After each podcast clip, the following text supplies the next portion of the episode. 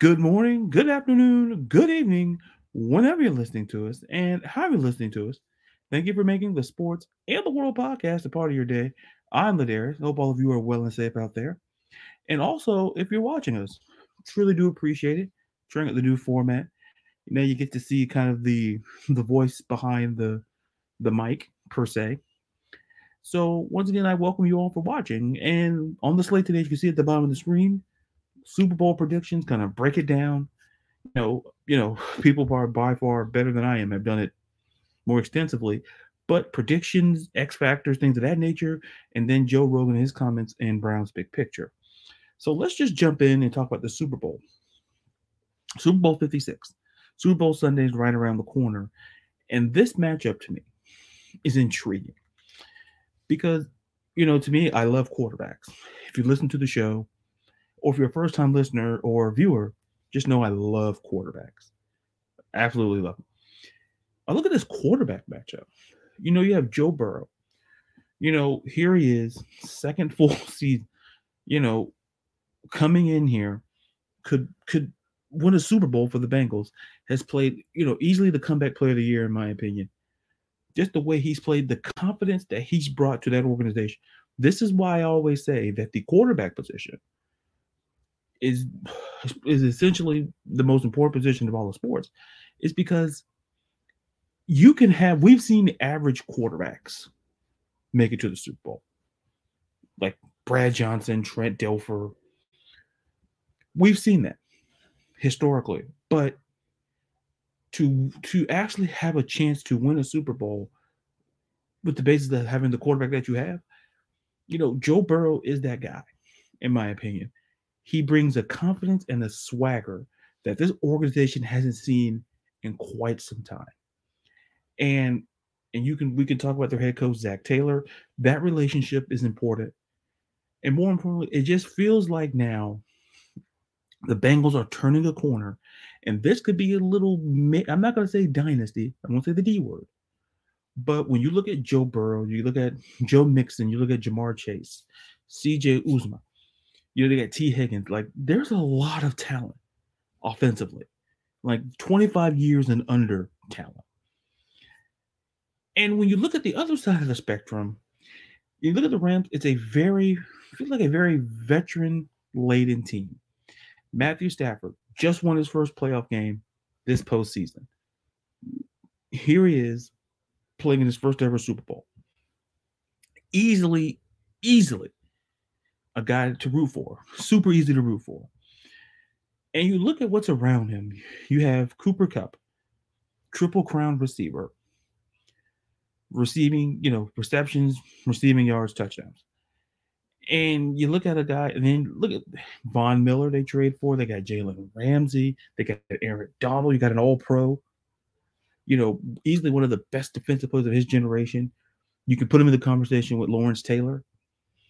You know, it's probably one of the best defensive players to of, of all time. That's it's a very veteran laden team.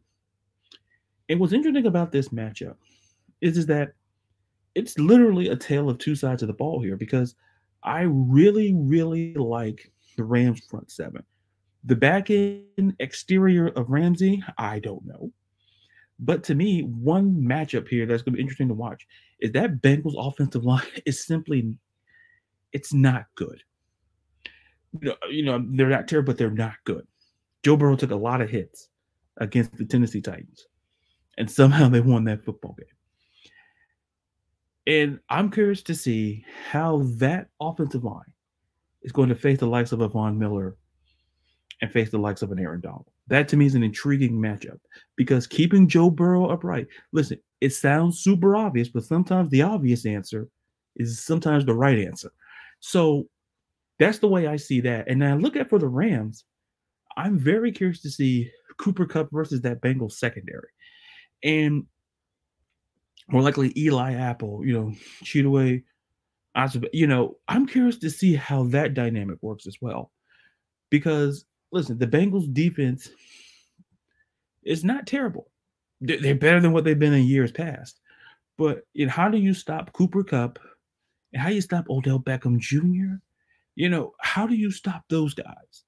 you know, that's going to be something interesting. Now they're starting to run the ball more. They got Cam Akers back. They got Sony Michel. So now this offense for the Rams is looking balanced and complete. So I'm curious to see how that Bengals defense kind of handles that. Now, when we talk about X factors, we talk about players we really, really got to look at. You know, like I said, I can easily say Joe Burrow. I can easily say Matthew Stafford. Mm, we're not going to do that. You know, for the first time in one video, we're not going to do that because it's going to be saved forever. X factors for me when I look at the Rams, you got to look at Aaron Donald defensively.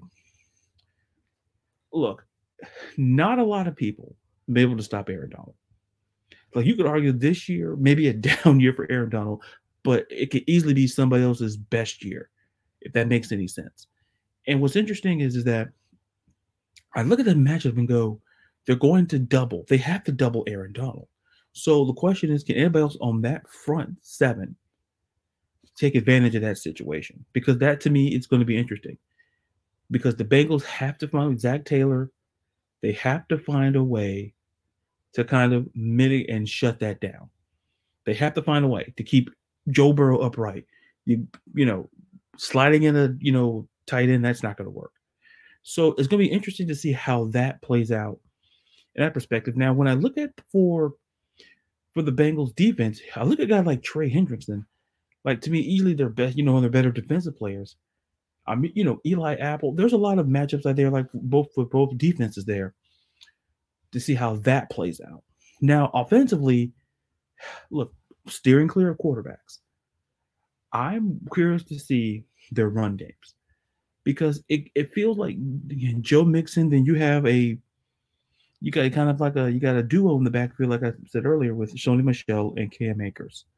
That to me is going to be very interesting to see which team's running game can get started against the other team's front seven. I talk about front seven, I talk because to me, it's it, this feels like a game that is a trench game because they're both great passing offenses, and their numbers are very reflective of that. So I'm very curious to see how that plays out in that respect. And something else that's very interesting to me is easily the head coaching matchup. Listen, to both of these coaches, two of the young, two of the younger coaches. You know, listen, they're under. Listen, look what we just had the oldest coach win last year in Bruce Arians. Now we're getting two young. You could argue maybe the future of coaching in Zac Taylor and Sean McVay. Listen, Zac Taylor worked with Sean McVay. You know, Sean McVay has the potential to have a tree, you know, have a coaching tree that looks like the Belichick tree or the, the Parcells tree. You know, even the, the Shanahan tree, the, the Dungy tree, where you're just, or the Andy Reid tree, where you're just getting guys and just, and they're just becoming coaches, coordinators, coaches, and things of that nature. But to me, when I look at the matchup, it's easily to say, well, I give the edge to Sean McVay. He's been there, done that. And I think he wants to do better than what he did the last time he was there and score more than three points. You know, losing to the New England Patriots a few years ago. So to me, this it's a super hard game to predict. Like I say, the Rams, they're, you know, at last check, some lines, you know, the one lines that I found, minus four are the Rams are favored by the money line. Listen, if you want to go the money line route, minus 198. For the Bengals, is plus 166. Over under is 48 and a half. To me, this is a game that I would not pick up, you know, pick heads up because the situation is this. You've heard probably better, much more smarter than I, you know, say this, but it, it it's it's obvious. Like I said earlier, sometimes the obvious answer is the right answer. If you're going to go the route of the Bengals, just take the Bengals straight up. Like, you know, don't take them like plus four and then hope, you know, they you know they lose by, you know, they lose by three. No, take them to win. Or if you're in the camp that, you know, the money line, you know, I feel that this is the type of game where you got to look at props. To me, this could, you know, most Super Bowls they're they're all about the props because it's super hard to nail down like you know, favorites and things of that nature, you know, picking a line straight up. Some people are great at. It. But to me, prediction time. I believe in my heart. This Cincinnati Bengals team is different. because I wrote a piece that I write for you know Sportskeeda, and one of the pieces that I wrote about was like you know Joe Burrow. I listen, I'm not saying he's going to be Tom Brady because there's only one Tom Brady. Let's be clear, only one Tom Brady. But a lot of parallels here. Listen, Tom Brady went to a Super Bowl in his second year in the league. Joe Burrow's in his second, you know, year in the league. And here's the thing. Here's the more eerier thing if you kind of peel it back some more. This is the Bengals' third appearance in the Super Bowl. They lost both. When Brady, before Brady played in his first Super Bowl versus the Rams, the Patriots had lost two Super Bowls before that. So they each started in their respective franchises' third Super Bowl appearance. Brady won it. What Burrow? To me, I'm not going to ignore the Rams here. I can't ignore. How in the world can you ignore Aaron Donald, Cooper Kupp, Matthew Stafford? How can you ignore all that, Jalen Randall? How can you ignore all that? It's you. You can't ignore that. So if you ask me today who I think's going to win, I've been racking about it.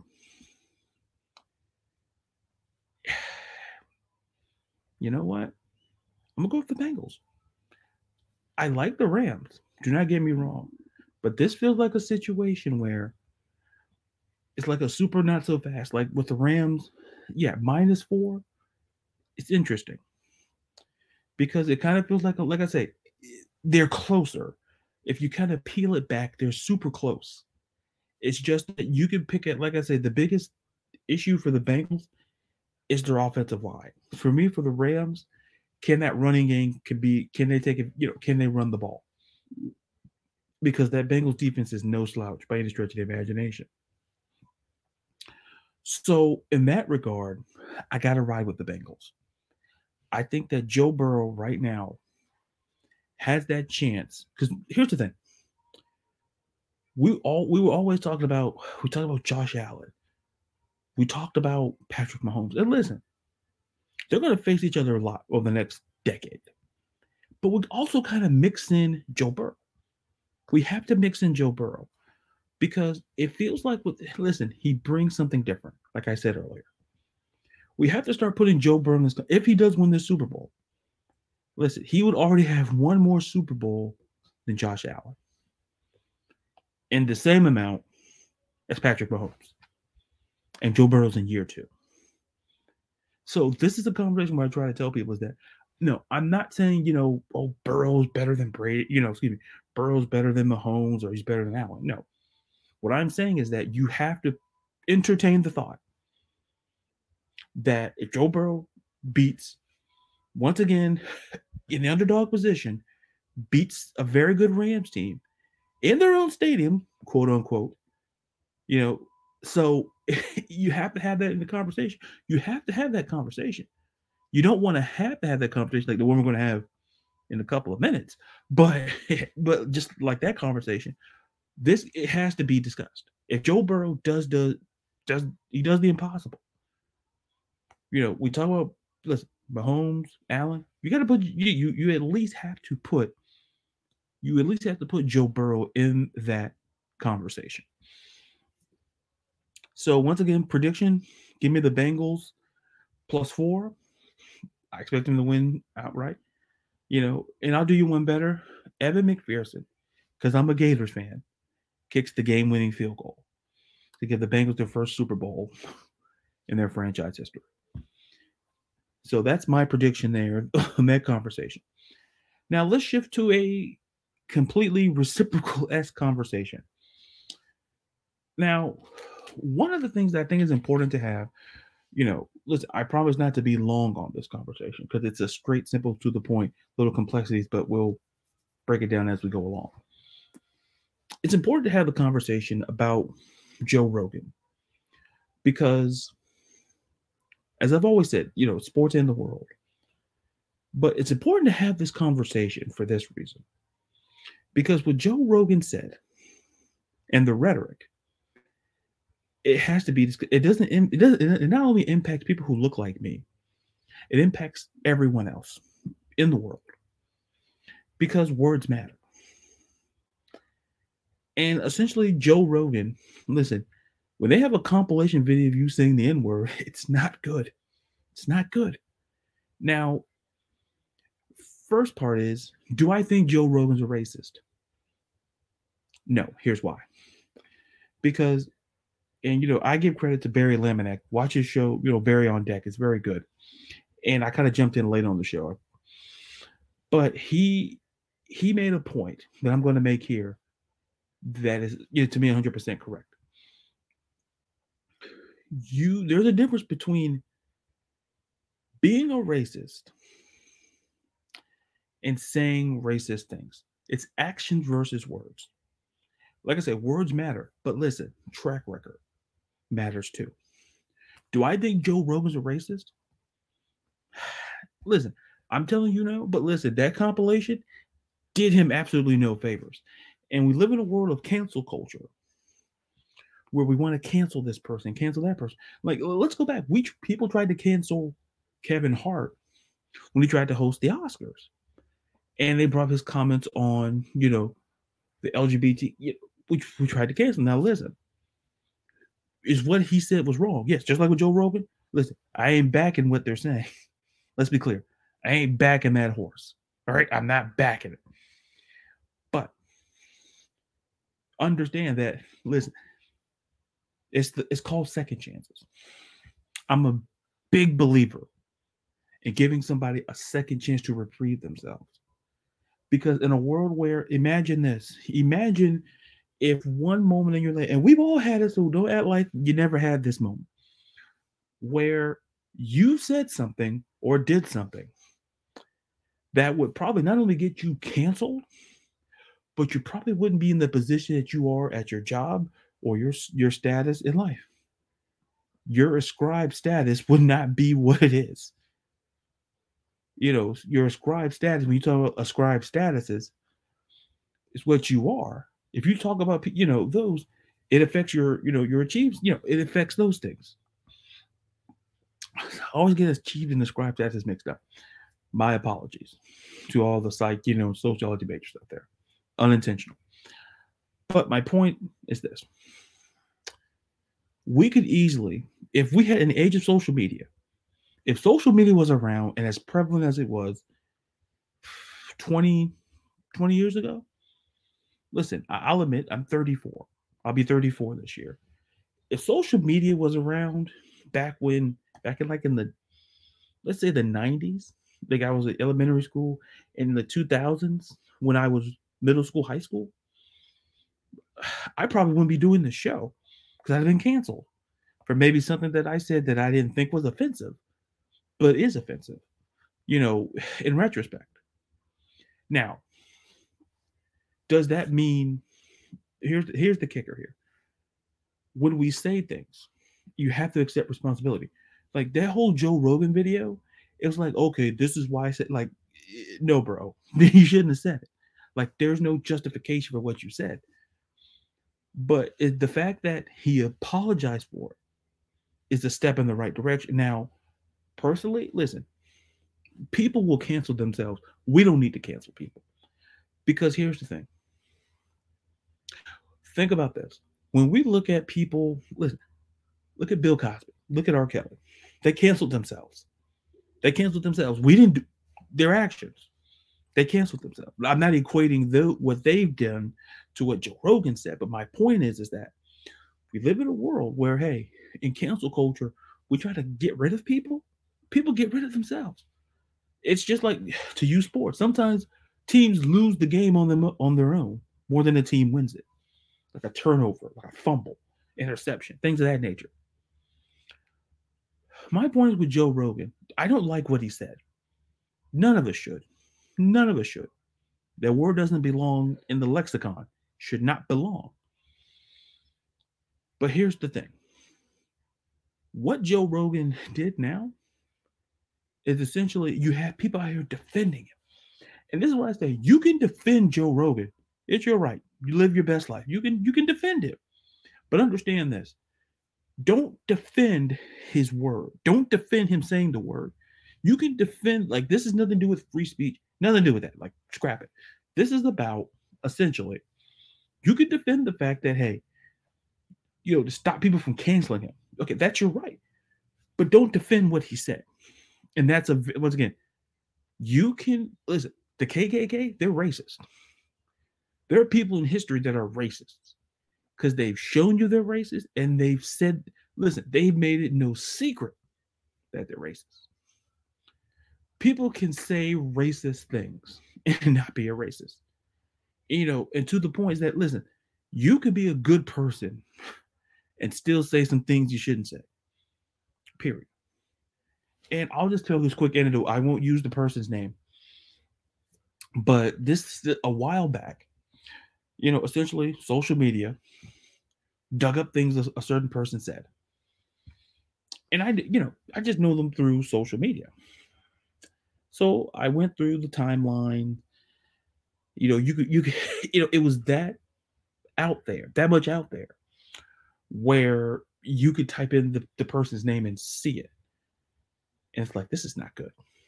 So luckily, you know, I talked to the person, I messaged them, told them, hey, because you know, they said a you know, they said the and I told them well, I didn't like what you said. They understood. But you had people try to cancel them. Because here's the thing I knew that person was not a racist. And we have to understand that. I knew the person wasn't a racist because a true racist would not have even entertained the time of day, not cared they wouldn't have apologized or held themselves accountable for what they said. Because people of that nature are brazen, they're bold, and they're proud of, of being who they are. My point is, before we go, is to get people to understand this. You don't have to condone people's words or their actions, but understand, as instead of canceling them, get accountability, make them accountable for what they said or what they did. Now, everyone has a track record. Now, if this is not the first rodeo, this person, a person has said a certain thing, you don't cancel them because they'll cancel themselves. It's not our job to cancel people because what if we were canceled? What if you were in the spotlight or you had a great social media following? You know, you're in the public eye. They're trying to cancel you every day, cancel you every day. Listen, I'm not saying some big shot celebrity, but I understand, you know, having a podcast, having a platform, as all of us do. I understand that that's why to me words matter. I'm careful with what I with what I say, and more importantly, how I say it, because anybody can take a video and a clip and finagle it to a way to make me look any way they want want me to look. So at the end of the day, let's let's understand this before we try to cancel people. Get accountability. Have a conversation. Conversations about race have to happen. Like it could be uncomfortable. It could be like having the birds and the bee talk, birds and the bees talk with your with your parents. It can be awkward. But you have to have the conversation. So understand that what Joe Rogan said, nobody's saying what he said was right.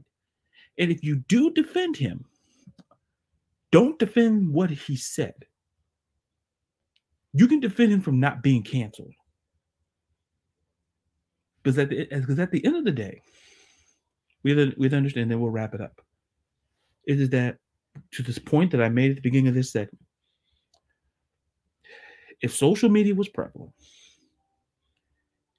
and our actions and our words were caught and we had a limelight, we wouldn't be having the job we have.